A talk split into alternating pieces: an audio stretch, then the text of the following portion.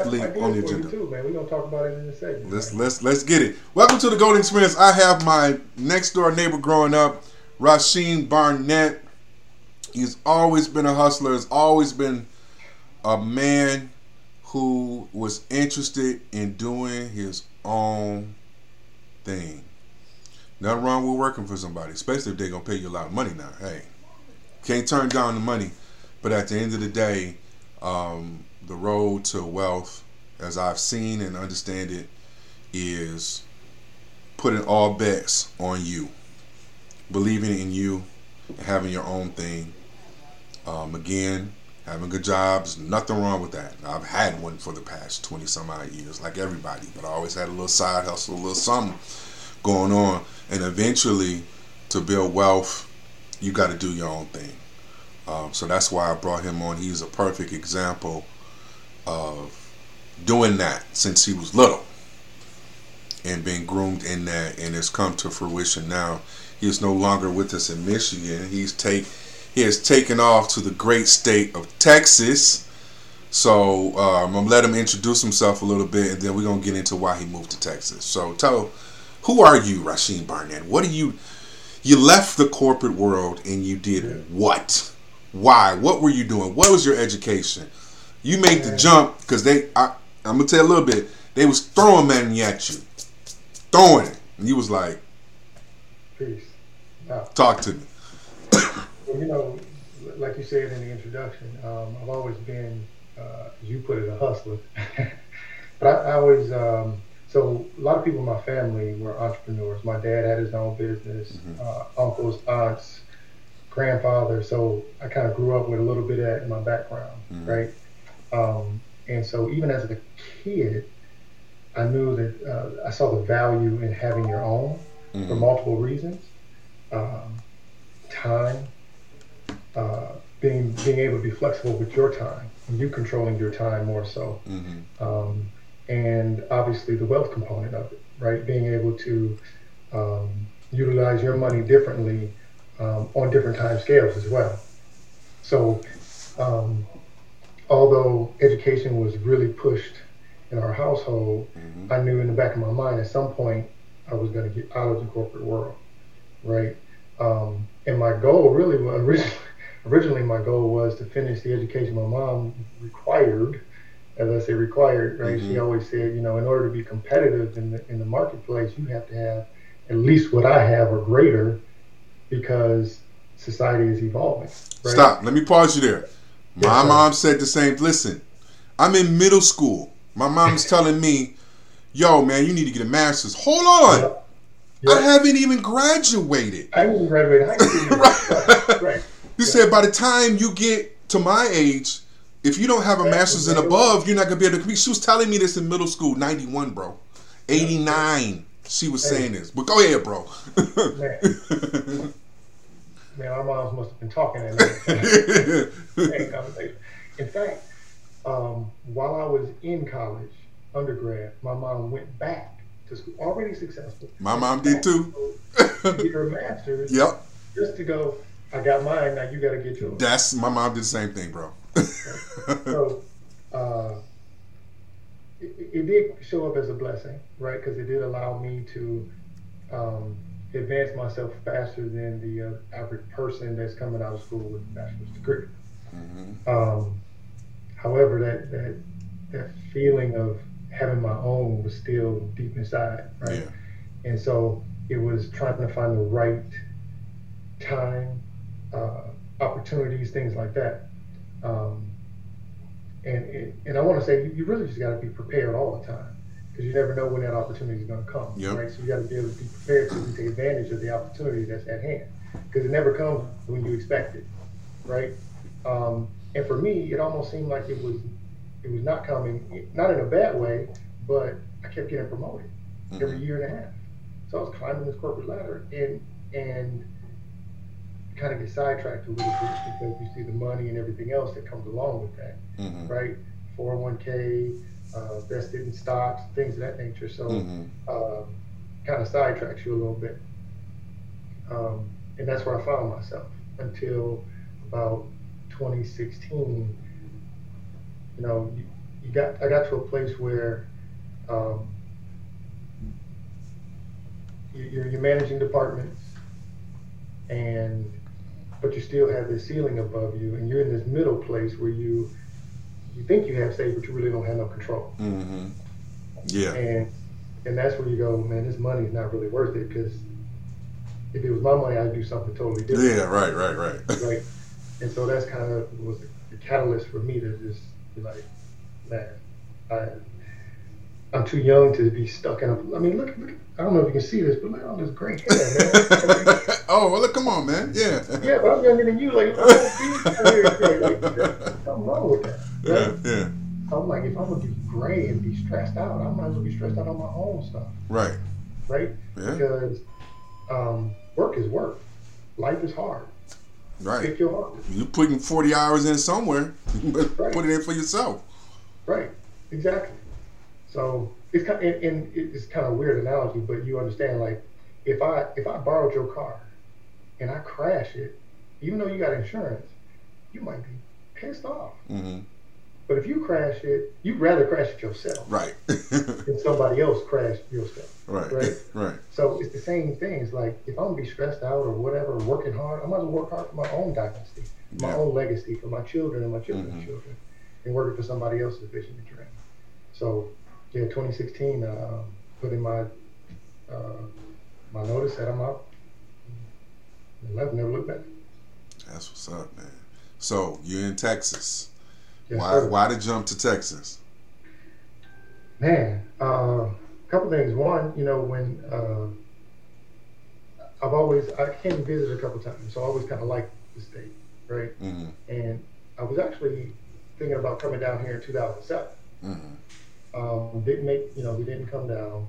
But um, as time went on, especially as I had my own business, I was like, well, I'm not really stuck anywhere, right? Um, and a lot of my family was leaving the state over time. Um, and, and when COVID hit, you really start to think about, okay, we're in this just cycle of just working hard, play with the kids, work hard, play with the kids, but mm-hmm how do you really live life, right? Are you living to the fullest of it? Mm-hmm. And when you lock everybody down, um, and I'm not saying, saying specifically Michigan, but many states had lockdowns. Yeah. But I started thinking, man, I'm tired of the snow anyway. And if I'm gonna be locked down, I still want to go outside in front of my house, do whatever yeah. I need to do. Right. And if it's cold outside, I'm, like, I'm not really feeling it. so weird, you know. It's it's the weather's nice. I mean, it's, it's 80 degrees today. It's supposed to be 85 on Christmas. 80, man. What it's like. 32 here right now. Like, man. oh, hold on, man. It's 26 degrees.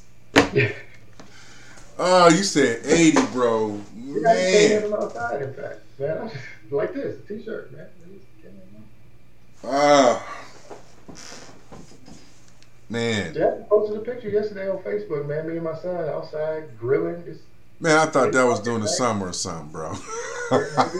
Grilling and watching Marvel movies on the, on the back patio. Uh-huh. So, so what are you what are you doing? Like, what what where are you? What are your where are your endeavors at? Uh, a couple places. So, I have um, I have a couple business entities that I help other people with. So, all of them are geared towards helping other businesses, right? Mm-hmm. Um, so I have uh, Network, which is what I do business consulting. Um, inside of that, I have Kingdom Tax and Associates, which is a tax prep firm. Also do representation. I'm an enrolled agent, so I do representation as well. So if you get a letter from the IRS, you need some help, you you have the right to representation. Mm-hmm. Um, I also have a marketing firm. We do graphic design, printing, um, photography, videography, web development, all of that stuff. Mm-hmm. So it's kind of sim- all everything's all symbiotically related to help mm-hmm. people with small business move forward. Um, and then I also own a real estate brokerage in uh, down here in Houston, Texas. Mm-hmm. Yeah. Uh, what's real? So you talk real estate. That's that's yep. my bailiwick. Um, what's okay. real estate like, a, as in comparison to Michigan? Man, one of the things I saw immediately down here looking for homes was um, just the amount of opportunity that's here, right? So Metro Detroit is an older city, mm-hmm. right? Um, and um, it's pretty much built out. So you're not going to see much new development unless you go further out than where I was. Right. Like I was in Rochester Hills, right? You go out Lake Orion or the further places, or further west outside Canton, and things like that, where you see new developments, right? Um, or you see people buying land within the city or something like that, and they tear the property down and start over. Mm-hmm. But here, man, Texas is huge. So opportunity is, I mean, there's land still not developed down here, Mm. right? It feels like uh, rewind Detroit 25 years ago. Oh. Um, so it's, it's like you, I call it the deja vu state because Mhm. all the things that I saw that I didn't take advantage of while I was in Michigan because I was overthinking the process or wasn't ready for the opportunity or what have you. I'm seeing that opportunities happen again Mm-hmm. down here. So, like for instance, the city I live in is called Cypress, the suburb of Houston. Um, it's only 25 years old or something like that, right? Mm. So, but they're still building all around Uh-huh. everything, just across the, a mile down the street, brand new master plan developments, right? Um, with thousands of homes going up, literally. Um, the other development that's just uh, behind where we stay, they're planning to go out to 2030, Mm. building, right? Um, and here's something I would say Mhm. for new people. Um, a lot of people want to just jump out their job. I did it. It was, I mean, it's not like it's impossible, but you have to be aware of what you're good at, what you're not good at, and you need to hire out to your incompetencies. Mm-hmm. And most people, what I see they fail is because they don't want to spend the money. Because, one, most people, unfortunately, if you look at statistics, most people are living check to check, even at a $100,000 income. Mm. So they don't have the the bandwidth, financial bandwidth, to hire out to the people they need. So when they go start their own business, they're looking to um, trade their work money for their new business money and keep living. Unfortunately, I, I would advise, you need a good accountant on your team. You need a tax person on your team. You need a business person on your team, right? You need um, all, all of these things are necessary. And what I find is, especially coming tax time, nobody has their books together because they couldn't afford to go get the bookkeeper or they couldn't afford to go do whatever. So I tell people if you have a vision, it might be advantageous for you to stay in your current job so you can pay your bills while you pay these other people. Because at the end of the day, as a business owner, you're the last person to get paid. Right. So most small business owners are trying to get paid first, Mm-hmm. right? Right. And and that, that really hurts you in the long run. Uh, saying, uh, speaking about taxes, um, um, 1099 workers, self-employed, uh, our taxes are going up next year, Yeah. Right? Yeah. Well. Yeah. It, they. It's well. We had a 15% cut Yes. from four, was it 45, 44? Which one? I don't know what number he is, but So there's ways to mitigate mitigate taxes, especially if you're self-employed. So there's a here's the thing: when you're employed, you're stuck. right. You, you, you don't have control of your finance to an extent, right? There's some things you can do to reduce your tax liability. Mhm. But when you're self-employed, there's so many other things that you can do. And I would recommend, if you could, whatever opportunity you're trying to jump into, it'd be best if it was actually a hobby of yours. I'm not saying every hobby can be a business, Mhm. right? It potentially can. Mhm. But what I'm saying is, if you truly dig into yourself, to your soul, and find out what your purpose is, that purpose encompasses, encom- encom- literally encompasses the things you love to do. And Mhm. when you do that, the things that you would normally buy or what have you, like, would probably tend to be things you actually need in your business, Okay. right? Mhm. Yeah. So now you have legitimate write-offs, not just I'm just trying to write stuff off because I bought something. hmm You understand what I'm saying? Yeah. Yeah. So, but our taxes is going up. Yeah. So, so keep that in mind. But keep keep this in mind. Like, so you have to be strategic. I'm I'm, I'm always a fan of learning the rules of engagement and being playing the game. yeah. Oh yeah. right? So you can be talented in so many ways, but if you don't know the rules, you can still lose, hmm right? And so this is how the rules, is, I say, would allow an equal playing field. you could be not as talented, but understand the rules to a T, where you can bring your level of execution to the same level or even higher to those who have natural talent. Mm-hmm. You understand what I'm saying? Yeah. So, um, yeah, being self-employed offers a lot of opportunity, especially how you go get your money, right? Mm-hmm. So, um, and I, I, know it really sucks because Biden's trying to push for raises in long-term capital gains tax, all kind of stuff, man. So he's kind of rearranging this whole uh, the whole game plan. Um, luckily, that stuff hasn't fully passed. right. Listen, I always tell people. I, I met a couple people in the mortgage business, and there was politics came up, and I was like, listen, I don't really care. To, to, be honest with you, it really doesn't affect my, my soul like that. However, comma, just don't mess with my money, man. You know, yeah. that's where I'm yeah. like, ah, you know, yeah, everybody has their thing, whatever. My thing is, let's not mess with my money, man. You, you know, yeah. Uh, especially uh, the middle class people. Yes that that you know I'm in the middle class, mm-hmm. whether up, lower, middle, we're not going to sure. say, but I'm in the middle class. Don't mess with my money. Like you know, uh, most people are employed through small business. They yeah, are absolutely. Don't and when you tear down a small business, it, it hurts everybody. It hurts everybody. Everybody. A lot of yeah. people, a lot of small businesses got killed over this COVID and pandemic. You know, however you feel about it, you know, people got hit hard up here. Things were open since we was little, man. Yep. Gone, bro. Disappeared. yep. Gone. So that's my thing about politics. Even when we're dealing with entrepreneurs, uh, it, it does necessitate somewhat of a conversation because we need to be abreast of what they're doing. Yep. And being informed about how to play the when they change the rules of the game, we need to know the rules.